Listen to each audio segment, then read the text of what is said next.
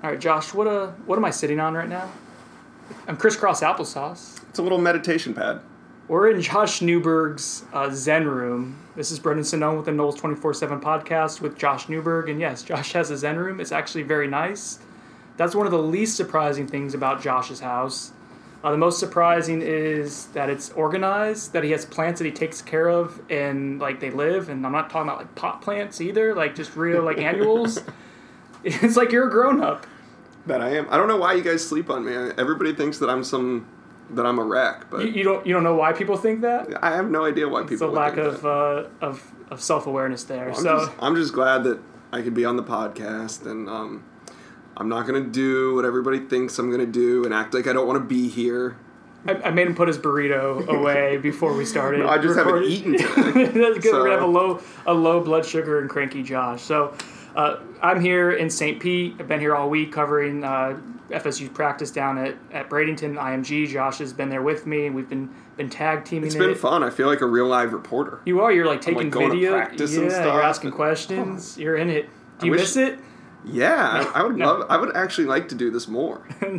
don't, don't believe it. so we're going to do a pretty quick podcast, maybe 30 minutes. We want to get in, get out, because while there was some good information this week, uh, also the access, uh, It was talking, limited. Mm-hmm. talking to players was great. I'm not complaining about the access. It's way better than we've ever had. But yeah, the actual access to seeing what's happening on the field, limited. A couple days we only had four periods, which equates to like 15, 20 minutes. So as far as like takeaways, eh, it's going to be limited in, in that sense. But I, I do think it's going to be interesting to get Josh's uh, opinion here as someone who doesn't see the day to day, how you cover the beat. More so, he's looking at big picture recruiting, uh, getting inside information, that kind of stuff remotely. Now he's now he's here and was kind of uh, feet to the ground. So, Josh, your general thoughts on how it operated, what you saw, the vibe you got at practice the last four days while they were at, at IMG. Yeah, it was live. That that's for sure. Um, you know, we were standing. Would you was, was it really live? I feel like it's not genuine. Eh, no, I mean we were. You know, we were a couple hundred yards from the field, and we could hear all the music being played, and we could hear the clapping, and you know, at times you could hear some of the some of the guys yelling during stretch before we were allowed onto the field. Um, it was it was everything that I had expected to see, based on what you know we've heard this offseason as far as these guys coming together and and really being brothers. I thought that just the way that they move from drill to drill, like the simplicity of like moving from drill to drill, you didn't have guys dragging, and this is where the music comes into play. When you have guys going from drill to drill in a slight jog, they're not really transferring that energy from one drill to the next. When you have the whole team like dancing to the next drill, they're bringing the energy, they're bringing enthusiasm to it. Um, you don't. We've been out there. We don't see guys dancing You're, during. you're pissing off a lot of rural Florida Gators fans that have stumbled onto this this podcast. yeah, we right call actually. Um, I think uh, on Twitter now we call the racists traditionalists. This seems more like we're going. the- we're essentially we're going more down a big three roll up. That's uh, the new code word for for the people that have you know the the racists that have issues with rap music being played at at, at, at the practice. But um, you don't see you know w- once they're once they're coaching, and once they're they're engaged, they're listening. Spent a lot of time today watching Greg Frey in the offensive line. Um, probably more time than I had spent at any one position group throughout the four days.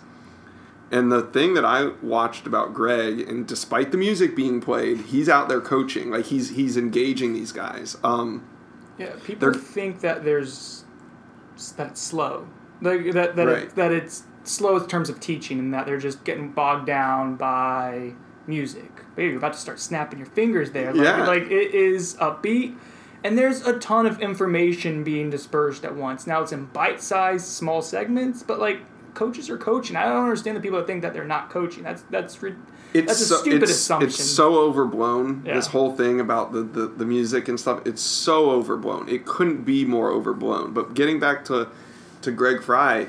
uh, One of the things that, and I'm not going to even compare him to Rick Trickett because you can't compare anybody to Rick Trickett. God, dang, dang, But one of the things gun. that impressed me was like, while the drills were going on, he was coaching, but also he was talking to the guys that were waiting in line to go do the drills and asking them like, "Hey, "What did you see wrong there? What what, what was that?" And the guys were responding. They were paying attention. They weren't just standing there with their hands on their hips and you know kicking dirt.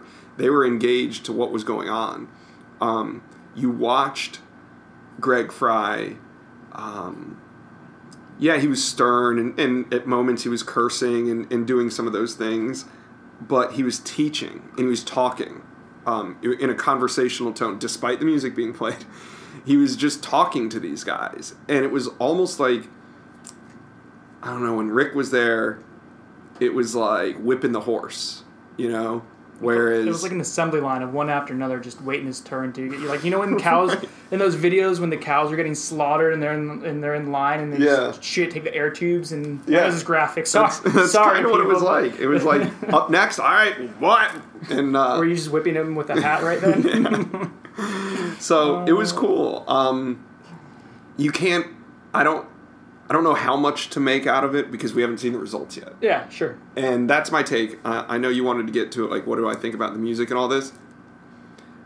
I don't know Well, because it, all that matters is wins. Like, Yeah. yeah, if they're having fun and they're losing, this then what does this matter? it becomes this, then what we're talking about today in a year from now becomes the excuse. You know, if they Mm-hmm. Go if they stumble to six and six or something, we'll say, oh, they're not disciplined. And that's what you're seeing is kind of interesting at Texas A and M, place where they were more like lively and upbeat. Jimbo Fisher goes in there and he's he's making it very more you know, rigid and what Jimbo does, and and people over there, the people covering that team, like professional beat writers that aren't like applying or approaching it with bias, are saying.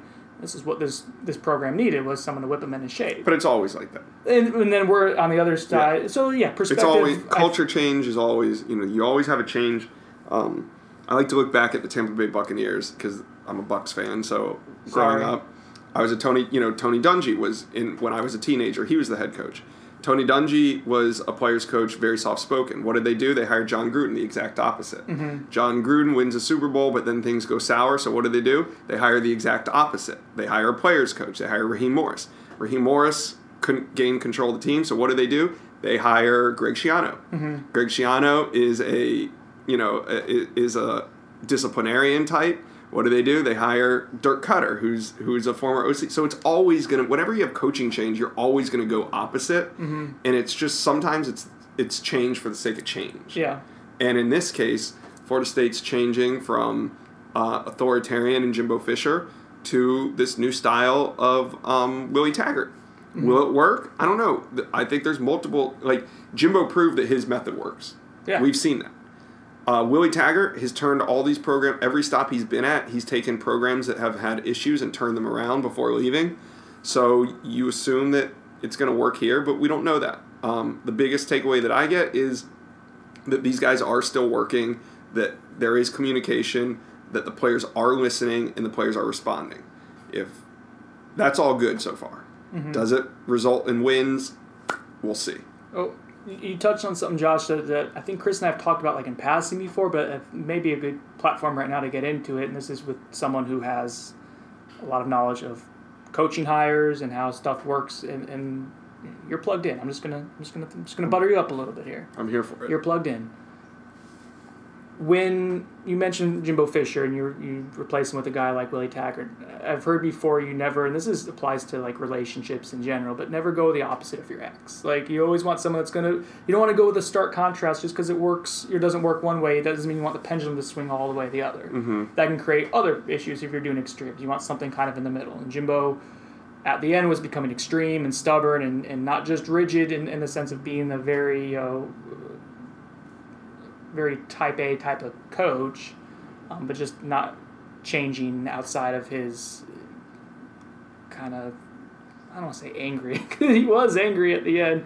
yeah, at the end he was. He, he was he was, but it wasn't always that way, and but he became worse. So FSU's gone with someone that appears more laid back. Is I guess what I'm going to ask you, Josh, is Willie the opposite of Jimbo Fisher, or are there parallels between them? There's certainly different styles. I think that's clear. But is this the quote unquote opposite? Is this a complete pendulum? I don't shift? think he's a complete opposite. Um, he, you know, uh, and you, you compare you compare Jimbo at the end of his tenure. Yeah, he's probably the complete opposite. But Jimbo in the beginning of his tenure was not that at all. We we we tend to forget that fans and media but especially fans, were demanding a culture change. Mm-hmm. Maybe we weren't using the word culture back in 2010, but they were demanding a culture change from Bowden. And a lot of people tend to romanticize the end of the Bowden era, and just as they'll romanticize in, in time Jimbo Fisher's era at Florida State, and it'll all be roses. But remember, there was significant push for Jimbo to turn things around, meaning go opposite of Bobby Bowden and, and be structured, and be structured, yeah. and be um, focused, and, and all that, and yeah, be Saban. So um, in the beginning, that was what was asked of Jimbo, and that was what was needed of the program. Um, Willie's just doing that now. This is the first step for Willie Taggart. We'll see how things develop with Willie and, and how his personality changes as time goes on and as this team wins and loses ball games. So um, I think Jimbo did what he needed to do in order to get this team to win a national championship. Mm-hmm. And then things fell apart a little bit. Well, you say changes and as it applies to Willie. I think that's one thing up to this point in his career. And again, Willie, what, 41, 42? He's around the same age. Jimbo was when he took over at Florida State. And you look at, and I think using history as context here, one thing that Bobby Bowden did poorly at the end was change when he needed to. One thing that Jimbo did poorly at the end of his tenure was change when he needed to. To date, Willie Taggart has shown the ability to change and to adapt, whether that's overhaul an entire scheme, to bring different coaches with him to different places and always kind of you know tinkering his staff to fit what it needs uh, at that specific school uh, to showing that he doesn't have uh, you know, he's willing to go and, and, get a Jim Leavitt like a former Air Mario Cristobal right. at different schools. He's willing to put his ego aside. He's willing to change. To that you know to this point I think that's probably the, the most notable difference in the two. Uh, the stuff that's happening at practice and being looser I think that's noteworthy. I think it just gets blown out of proportion to an extent. It's a vocal minority on Twitter. Yeah. That, that makes a big deal out of it, and then everybody reacts to it. I really don't think that many FSU fans, especially the casual FSU fan. Mm-hmm. Um, Karen is the furthest thing from a casual FSU don't, fan. Don't don't throw. I've been clear of Karen for a while, and you're uh, bringing her into my my orb. Aggie Karen. Well, while I'm here in the Zen room to bring up Karen Keylar. That's um, blasphemous. But yeah, you know, it, we'll we'll see. We'll see. Everybody has a game plan until they get punched in the mouth. Yeah. So you know, w- this is all fun and games for Willie and, and, FSU until they lose a game, and we'll not, see what happens. Not to belabor it, last last thing here. Like Willie coaches, he yells at people. I saw mm-hmm. him. And well, this will segue into our next topic, which is going to be the huge breaking news that Trey Lawson is no longer with the program. Yeah. But you know, so the day that happened, that was the second day of preseason camp, and Willie was trying to get his offense to go fast in a team drill. That was open to the media. We got to see all of it. Uh, and Willie was getting downright like pissed at his linemen because they were getting they were stopping John with defensive linemen and mm-hmm. they were mm-hmm. pushing and back and forth and it's the second day of camp everyone's getting hot and and you know, just just cranky and and so people are getting fed up with each other but Willie's trying to implement like hey we got to go you know we need the tempo here going you can't have time to get in fights with other teams because you got to capitalize if you're moving the ball. If you get a first down, that, that's the whole point of running tempo. Uh, so Willie's getting mad at that and you know taking guys and, and, and you know bringing them over to the front of the line and, and like physically taking them like come on let's go let's go mm-hmm. and he's mm-hmm. running with them. Uh, today we anyways that story ends with Trey Lawson punching Joejuan Williams in the in the head and you know, Willie wasn't having that, and he you know, basically get out of here. But like when Willie yelled, like everyone stops and listens. So the idea that he's not running a, a, a tight yeah, program, I feel like is is, you, is, people just looking at snapshots and, and not knowing the full context of what's right. going on. Um, but yeah, t- today Willie didn't like what was happening over on the offensive side of the ball. They were running fade patterns. The quarterbacks weren't hitting it. The wide receivers weren't catching it. And apparently, like he went and, and picked up the football and threw it himself a couple times. Like, no, that's how you do it. Like, like Willie's gonna get into the into the action. I think that's a productive thing. He has the respect of players right now. That's what's important. So, I, I think I think we do see the team starting to kind of take on his personality. Do you, do you agree with that? Like they're starting to be a little bit more laid back. You're seeing that energy. No, I think more importantly, I think Willie's time. allowing them to take on their own personality. Interesting. I think he gives them kind of the free will. He he the free willy. What he what he's said to me a couple times is these players get so much flack for everything that they do. Um, he wants them to be people and to be themselves despite the pressures from you know Twitter, from the media, from everybody on the outside.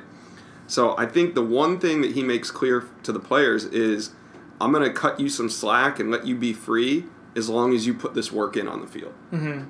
As long as you are doing your film study, your rehab, your academics, your practice, as long as those things are being taken care of, y'all can have black jerseys against Virginia Tech, or you guys can have music at, at practice, and you guys can can cut it up after practice. But everything between the lines needs to be taken serious. It really sets that tone at practice. All right, and, and with that in mind, uh, the news of today here on, on Thursday as we're recording the podcast. It's Thursday, right? It's all All day. All right. Uh, Trey Lawson no longer with the program. Willie Taggart spoken that briefly earlier today. Uh, this isn't huge news because Trey Lawson was not going to be a big factor this year. Uh, still very much so a project player who had kind of shed weight uh, and was uh, we were under the assumption starting to kind of rebuild and add bulk, but that just didn't happen this offseason. Uh, physically, he didn't look a whole lot different than he had in the spring. Um, but but someone who's going to be the third defensive end, or sorry, third string defensive end behind you know at least four others, uh, maybe even jumped on the depth chart by Xavier Peters and Dennis Briggs. Yeah, within the first week or two of the season, wasn't going to be a huge factor. But that was someone who uh, we've heard you know was struggling academically, uh, and then gets in a fight with the teammate. I'm not sure the fight with the teammate ended up being the final straw, or whether it was a big deal. No, but, of course it's a, it's a combination of everything. But he didn't come back after that. Right. that was the last time we Right. saw him. It- Oh, but- oh, the fi- yeah, it could have been the final But- straw. Yeah. yeah, but in terms Right. of yeah, it is like you said. Uh, you take care of your business, and I think Willie is going to give you a pretty free reign to act Mm-hmm. how you want to act. But if you don't take care of it and you're messing up in multiple areas, Yeah. um, know, it's kind of there's And- there's consequences, which I think I- is a good thing for the program in the long run. Yeah, and I know there's a lot of people, you know, on the site, not may- maybe not a lot, but there's people freaking out or, or, or seeing it as a loss. But like, this is just college football. There's a reason why they hang they they can have 85 players, whereas the NFL has 53 or 55 or whatever it is. Um, this happens. Guys come and go. Guys buried on the depth chart. We, ha, ha, we saw two quarterbacks at LSU transfer in the last 24 hours. which is pretty cool. it happens. So you, I just remember when Trey Lawson signed with Florida State, he was a project all the way. Um, he came in at about 6'6", 240, 250, somewhere in that range. Um, we didn't know what he was going to be. Maybe he was going to be a defensive end. Maybe he was going to be an offensive tackle. We thought, hey, maybe he could gain another 40 pounds and become a, a, a tackle prospect. He ended up losing the weight. He, he never really had a spot. He was a Brad Lawing special. Um, he was a guy that Brad knew he could go into South Carolina and get if needed. And um, without going down the Brad Lawing rabbit hole, um, he was he was basically that was one of his guys. So now that Brad's gone, he doesn't have him here to have his back or, or whatever. And um, culture's changing. So you sometimes sometimes guys kind of get left behind in that, and I think Lawson's an example of that. So I don't I don't know how much more time we need to spend on him. Frees up a scholarship. Yeah. So they- 22 now. well, I don't know. I, you know, We should probably when- go and do a uh, when we- do a look at it. when we talk to our sources, right? It, it, it comes down. They were they were projecting 14 spots before attrition. So this doesn't necessarily, and then and then they were also factoring in maybe a couple guys leaving early. So, yeah, it definitely frees one up. But they were at 14 available scholarships, so they anticipated this to come up with the 21. Oh, so that was so saying that a guy or two could be Yeah, I mean, weeded out. yeah, and I'm not saying that this definitely won't, but it. We'll just see. We'll see. This is part of the attrition that we expected. Not to say that we expected Trey Lawson, but just statistically speaking, in college football, there's always going to be attrition on every team. So, yeah, uh, this kind of gets it out of the way early. All right, so we'll we'll go down the rest of the podcast. We're already at 20 minutes, so two more things we want to talk about. Final thoughts on what we saw this week, and then just kind of spin it ahead to to what the coverage is going to look like next week, and then. Uh, I'm not going to do a what the hell final Jimbo thing, but I do want Josh to share a little bit of, of his I got a experience. story to tell. He's got a story or two, and that'll kind of wrap up hopefully our Jimbo Fisher talk forever on this podcast. Like no, not forever. for a while. If Chris Nee had his way, forever. What? Uh, if some of our listeners had their way forever, if others had their way, like we'd be doing it every single week. So we try to. to I think there's a site you can out. go to to get Jimbo Talk every single week. I think there's a website out there for that. Mm, all right. what I thought this week, and I, I kind of put pen to paper or fingers to, to keyboard uh, today while at lunch, tiredly. I'm, I'm kind of uh, emotionally drained from just driving around back and forth. St. Pete isn't as close to Bradenton as I thought it was, Josh. 45 minutes. Eh, not when you drive like I do. Good hour and 10 minutes each way there and back. But anyway, it's been a long week. But, but I think this week, as far as uh, what we saw on the field, again, with, with limited context, um, reinforcement of guys that we kind of saw coming, standing out the first week of, of camp. Specifically, I want to talk about a few of the freshmen. Uh, Keyshawn Helton is a name that just keeps popping up. I, I can't. He's the lowest rated guy in the class, man. You know, rankings be damned. Like it sounds like he's a good fit. They have him, you know, as one of the three or four guys taking punt returns, one of the three or four guys taking kickoff returns. Uh, we've got little clips of, of you know, highlights of him in practice beating Stanford Samuels one on one based on what the FSU uh, football account put out there. So he's a guy who has turned some heads in camp, and, and when you talk to coaches, that's a guy whose name they just willingly bring up Yeah. when you ask about the freshman. In your experience, like, is that kind of a to me that seems indicative of like that's a guy who's Well- you're not having to prompt them to talk about. him. Right, and you gotta. This happens in college camp and also in NFL camp for sure. But you always kind of get these camp all stars. Sure. They get talked about a lot, and then the season starts, and it's like, oh, back to regular scheduled pro- programming, and the guys that we expected to be on the field are on the field. So Mm-hmm. we will see. I'll say this about uh, Helton though: the the thing that I like. Are you sure it's not Noonie Murray? Based on your based on your Twitter clips. Hey, that was my first day. You really rebounded. Still getting the hang of it. Um, this whole reporting thing. Um, the thing I'll say about Keyshawn is he's done a good job of getting himself in like so many different scenarios. Yeah. Um, kickoff return, punt return, slot receiver. He's just kind of all over. So you got to think like if he's if he's giving himself all these multiple opportunities to get on the field, it's going to happen somewhere. And, and yeah, I agree 100%. And, and kind of my thinking has always been in camp. And, finally, and usually around this time, you start getting into that, that between that second and third week when it's starting, the camp starting to conclude, and you see special teams being implemented. When you see a freshman with that second unit, or when you see a freshman starting to get in with the even st- well, definitely the starting special teams. When you see him kind of integrating those first two units, that means they're not planning to, to, to use a red shirt on him. That Right. changes somewhat with the red shirt rules this year, but when you see them starting to plan for that, that means he at the least has shown something in camp to where they think they are going to use him that year. The extent of it, I think, like you kind of alluded to, Josh, we don't know, but he's putting himself in position to uh, do something. Right, and and this is something, and I I'm pretty sure Willie and these guys will do the same thing. But Jimbo Fisher told me early on about the skill position guys is, barring an injury, we don't want to redshirt any of them.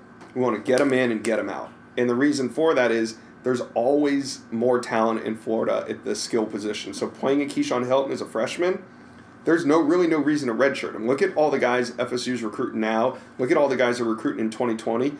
There's no reason to clog up the depth chart just to ensure Keyshawn Helton's here in 2023 or whatever Yeah, well. Jimbo didn't redshirt him, but he sure as hell didn't play some of those. Well, he didn't play him, uh, but at least the wide but, receivers. But if he would Fairness, if he did would have play others. redshirted a lot of running backs and receivers and Yeah, DBs, it's log it's tough to recruit. Yeah, you're log jamming it up, and these guys can get in and get out, get in and get out. But David Kelly was asked about uh, the redshirt rule by one of the reporters there th- this week, and So was Taggart. everyone, yeah, I think, Yeah. yeah, I, I think the Athletic is doing something on it because that, that question was asked a few times by the new reporter. Um, and I had known from talking to people in the program beforehand that they were really intrigued by the rule and kind of how you can use it because as it applies, you have four games to use a guy and he still has his red shirt available to him. Uh, so you're not wasting that year. But how do you do it? There's a strategy.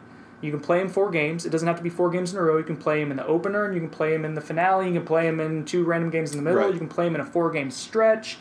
Uh, so FSU wants to be kind of strategic in how they do so. Uh, do they want to kind of slow roll someone and, and see how they develop? They want to just throw them into the fire right away, uh, especially in the early part of the season when it's a little earlier to see who you know sink or swim kind of thing? Like, in a specific, uh, excuse me, specifically with wide receiver, I think it's really interesting because as we're kind of getting this reinforcement of, of who's someone that can play, Helton's one. Uh, Tre'Shaun Harrison seems to be another name that, that kind of keeps popping up. Warren Thompson's been popping. Warren Thompson with his size. So there's like different roles you can see these guys in. Uh, it's just a matter of, I guess, how they want to utilize them, and they're kind of figuring that out. That out. Um, so, with that in mind, as we see kind of the, the same names starting to pop up as potential contributors this season, I'm interested to see what happens on Saturday after the scrimmage. You get the scrimmage Right. on Saturday, and I think that, and Willie kind of alluded to it when he was on, he talked to Seminoles.com yesterday. Walt Bell talked about it the other day uh, with the quarterback battle. Saturday kind of becomes a shakeout day where those guys Right. play, uh, and then they're done splitting equal What, reps. what does Chris like to call it? Moving day? Is it? There's speaking of moving day. There's a guy with a package coming to the door. It's just UPS, Brendan. Um, okay. Don't so- worry about it. So, I think it'll be interesting to kind of see where where it shakes out after a scrimmage. Do you have any ideas, Josh? Uh, I'll give you the platform here. Talk some hot takes. Quarterback battle. You got Frenchie. You- I'm- You're, I'm- on Team Frenchie. I, I flipped my pick. If you guys watch my uh, Facebook Lives a couple weeks ago, I, I announced that I was, you know, I, I held steadfast in James Blackman all offseason. And then I flipped my pick a couple weeks ago, and kind of the it's not a crystal ball. I know I, everything in my life is now a crystal ball. By the way, you know who's coming for you on the crystal ball rankings? No. I'm, I'm moving over to Josh really creepily right now. on my what's this called again? My Zen pad. yeah, your little your little meditation pad. little Um, applesauce. I'm so cute. What were we talking about? DeAndre Francis. Oh, DeAndre Francois. So I flipped my pick because I went down to IMG for their media day um, three weeks ago now, maybe four weeks ago, and a couple of the trainers that I know there told me that they had just worked out with Frenchie and they just went on and on about him. And to me, the biggest thing that I took away from it was that his health. Like they were kind of blown away at where he was health wise, and they had said that they had some some NFL guys coming down working with them this summer, and they they worked with Francois for three days, and they said, man, his arm is on par with some of the QBs that we worked out with in the NFL, and mm-hmm. their reasoning for that was like his his lower half is there. Yeah. His, So his for thigh, me, his thighs are. I don't know how to say this in a way that's like not weird sounding. His thighs are in great shape right yeah. now. So what you do, Brendan? You Yeah. say that, and then afterward you say no homo. This is not the big three roll up. Uh, ear, I'm just telling you how, earmuffs. how you can get away with that. Um, so after listening to what they had to say, um, I changed my pick, and I had two main things coming out coming into the offseason with with DeAndre Francois. One, he needed to get back to healthy, and two, he needed to prove he was a leader and stay out of trouble. Um, he had the dust up with uh, some some off the field issues right when Willie Taggart arrived. But after that, you know, he was kind of a model citizen. Uh, by all accounts, he moved back to campus. He was with his teammates. You He stopped kinda- hearing about him missing rehab assignments and, and really taking that stuff seriously. and it shows. And I think that's the part that's encouraging, right? Is that you, you, there's proof to what he's doing. It shows, and I Evidence. trust I trust those guys down at IMG because they know DeAndre Francois and have known him now, you know, since his junior year in high school. Um, so what I heard from them really, uh, and just the way that they were saying it, and the way that they were really happy for him as a as a person, showed me that you know he came down there to work on his own. He's he's committed, and he wants to win the job. He doesn't just want it handed to him. So nothing in the short period of time that we've been out there, uh, nothing that I've seen has convinced me that he won't be the starter. Yeah, that's how I feel too after this week. And we talk about reinforcement. Like, Mm-hmm. There was nothing that I saw. And again, it's such a limited window of watching him throw, but there's nothing out there that is saying, oh, that he looks weird on the knee, Right. or he doesn't seem confident. You see him actually enjoying himself with teammates. Like, there's some pretty cool things that are happening with DeAndre in terms of his maturity that, that is visible. And, and I said this on the last podcast. Like, sometimes we can overthink things. Like, I, I think physically he's the most talented quarterback currently on No doubt. Now, maybe James Blackman, like long term with the arm, like becomes that, but I don't think he's there right now. This season, as it applies to Willie Taggart needing to win games, I think DeAndre Francois is probably the. I'm confident in saying I think he, he's your best bet. Yeah, and I've talked to Willie a couple times this offseason about not about anyone in particular at the quarterback position, but I kind of felt like he kind of goes out of his way to tell me that he just needs somebody that's accurate and a leader. Mm-hmm. Like, and, and and recently I think it was in July. I was like, yeah, but what about if you had a guy that could run it too? And he's like, that'd be a that'd be a, a help, but I man, he's like, I just need somebody that's accurate. I just want a leader, and I kind of I feel like he was putting on a little bit. Because there's no question. If you can have somebody that's accurate and a leader, and then have somebody that can also run the football and add that dynamic, you want that. He seems sensitive when he's been asked this, like in the spring, about the, the running, having a running threat Mm-hmm. at quarterback.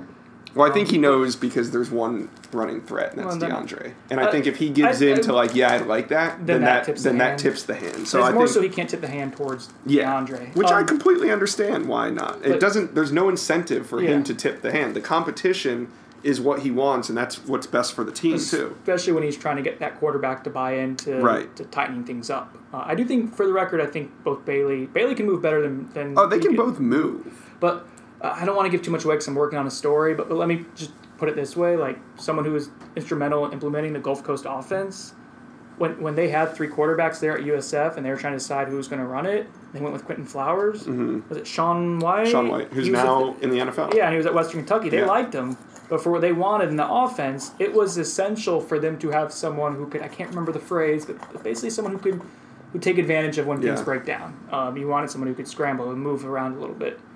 The highest upside there is Deondre Francois. Again, I think that If health, and, and that was a big thing. yeah. Like we wondered if he would be healthy. We've seen him. There's He no looks- question he's healthy. Okay. So and the, and Walt Bell did kind of pump the brakes on that. He said he looks. You know, Walt Bell said, "Oh man, I think he's at 100 percent." Blah blah blah. Went on and on, and then kind of hedged his bet by saying, "But he hasn't taken a real live hit yet." Yeah, and that is something that I think they want. I'm interested to see on Saturday.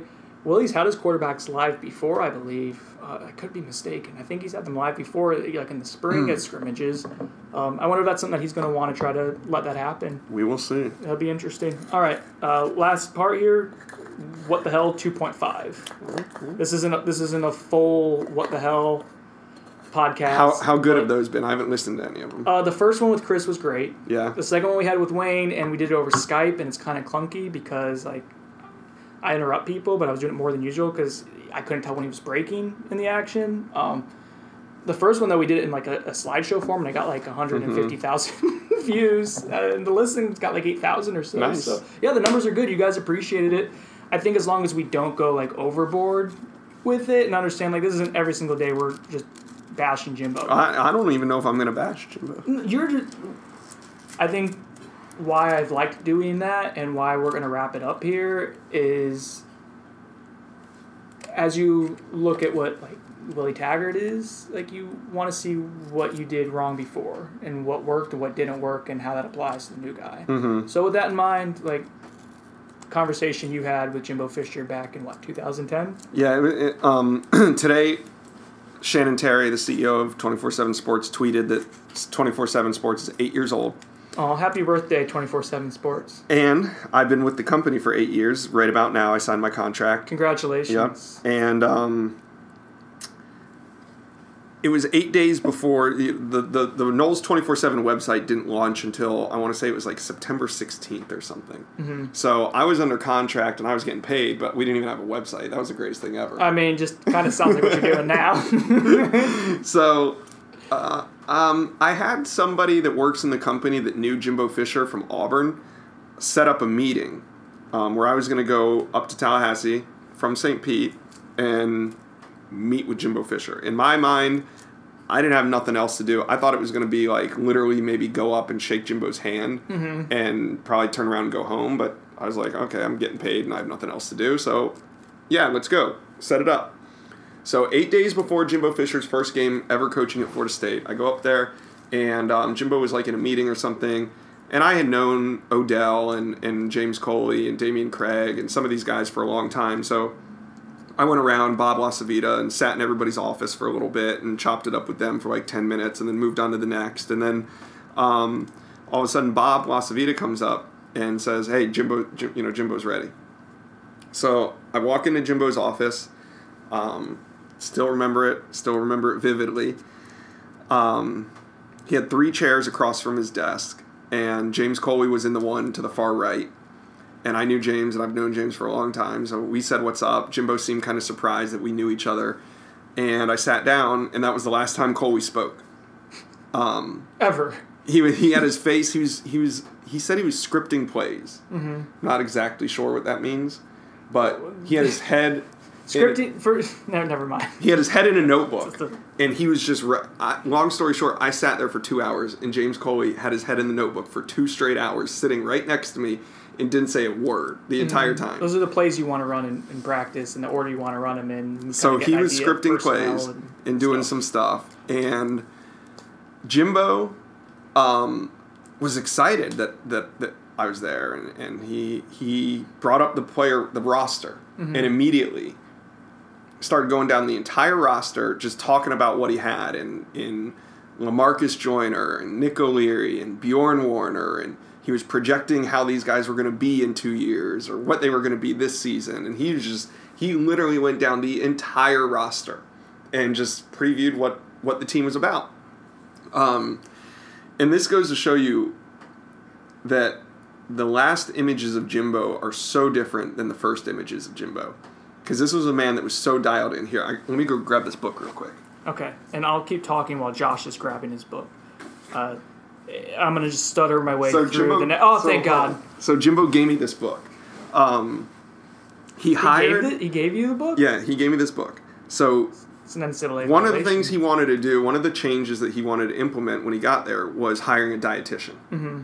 And he hired this dietitian who um, his father wrote this book called The Art of Profiling Reading People Right the First Time. His name's Dan Korem. I forget what his son's name was. Um, but the son also had background in psychology. decorum. his his son also had a background in psychology, so Jimbo hired him mainly as the dietitian. But Was what this he Trevor Moawad? Am I? Am I getting? no, Trevor Moawad was sorry. All right, continue. this was in 2010, so it might have been somebody different.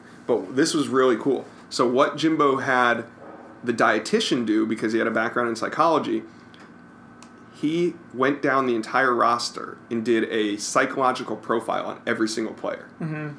Jimbo had a couple stacks of these. They were only they were maybe like two or three sheets long, and they were all stapled together. And I remember him handing me the Marcus Joyner one, and on that sheet it had the type of personality he has, the type of coaching that he responds to, the type of coaching that he doesn't respond to.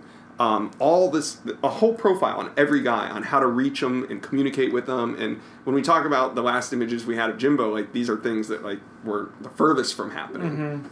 But when he arrived there, he had a whole, the whole team. He had a, a, a personality profile done on each individual player, and they were implementing the dietitian. So so we talk about culture change right now, but Jimbo Fisher was really changing the culture from what was going on with Bobby Bowden to this time. So.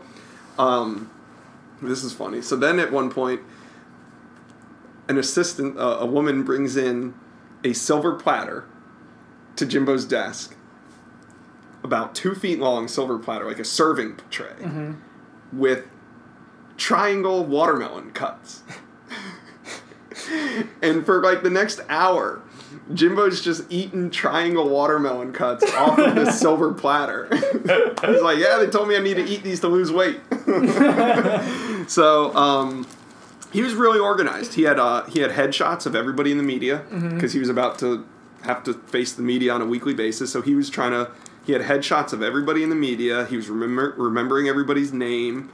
Um, and then we got to a point, and this is probably like I'll wrap it up here, but we got to a point where we were just having a conversation, and Jimbo it it brought up Texas, and in 2010, if you remember what was going on at Texas, it was um, it was Mack Brown's kind of farewell tour, and he was about to get fired, and Jimbo kind of chuckled, and he said, "Yeah, you know this football thing it isn't that hard."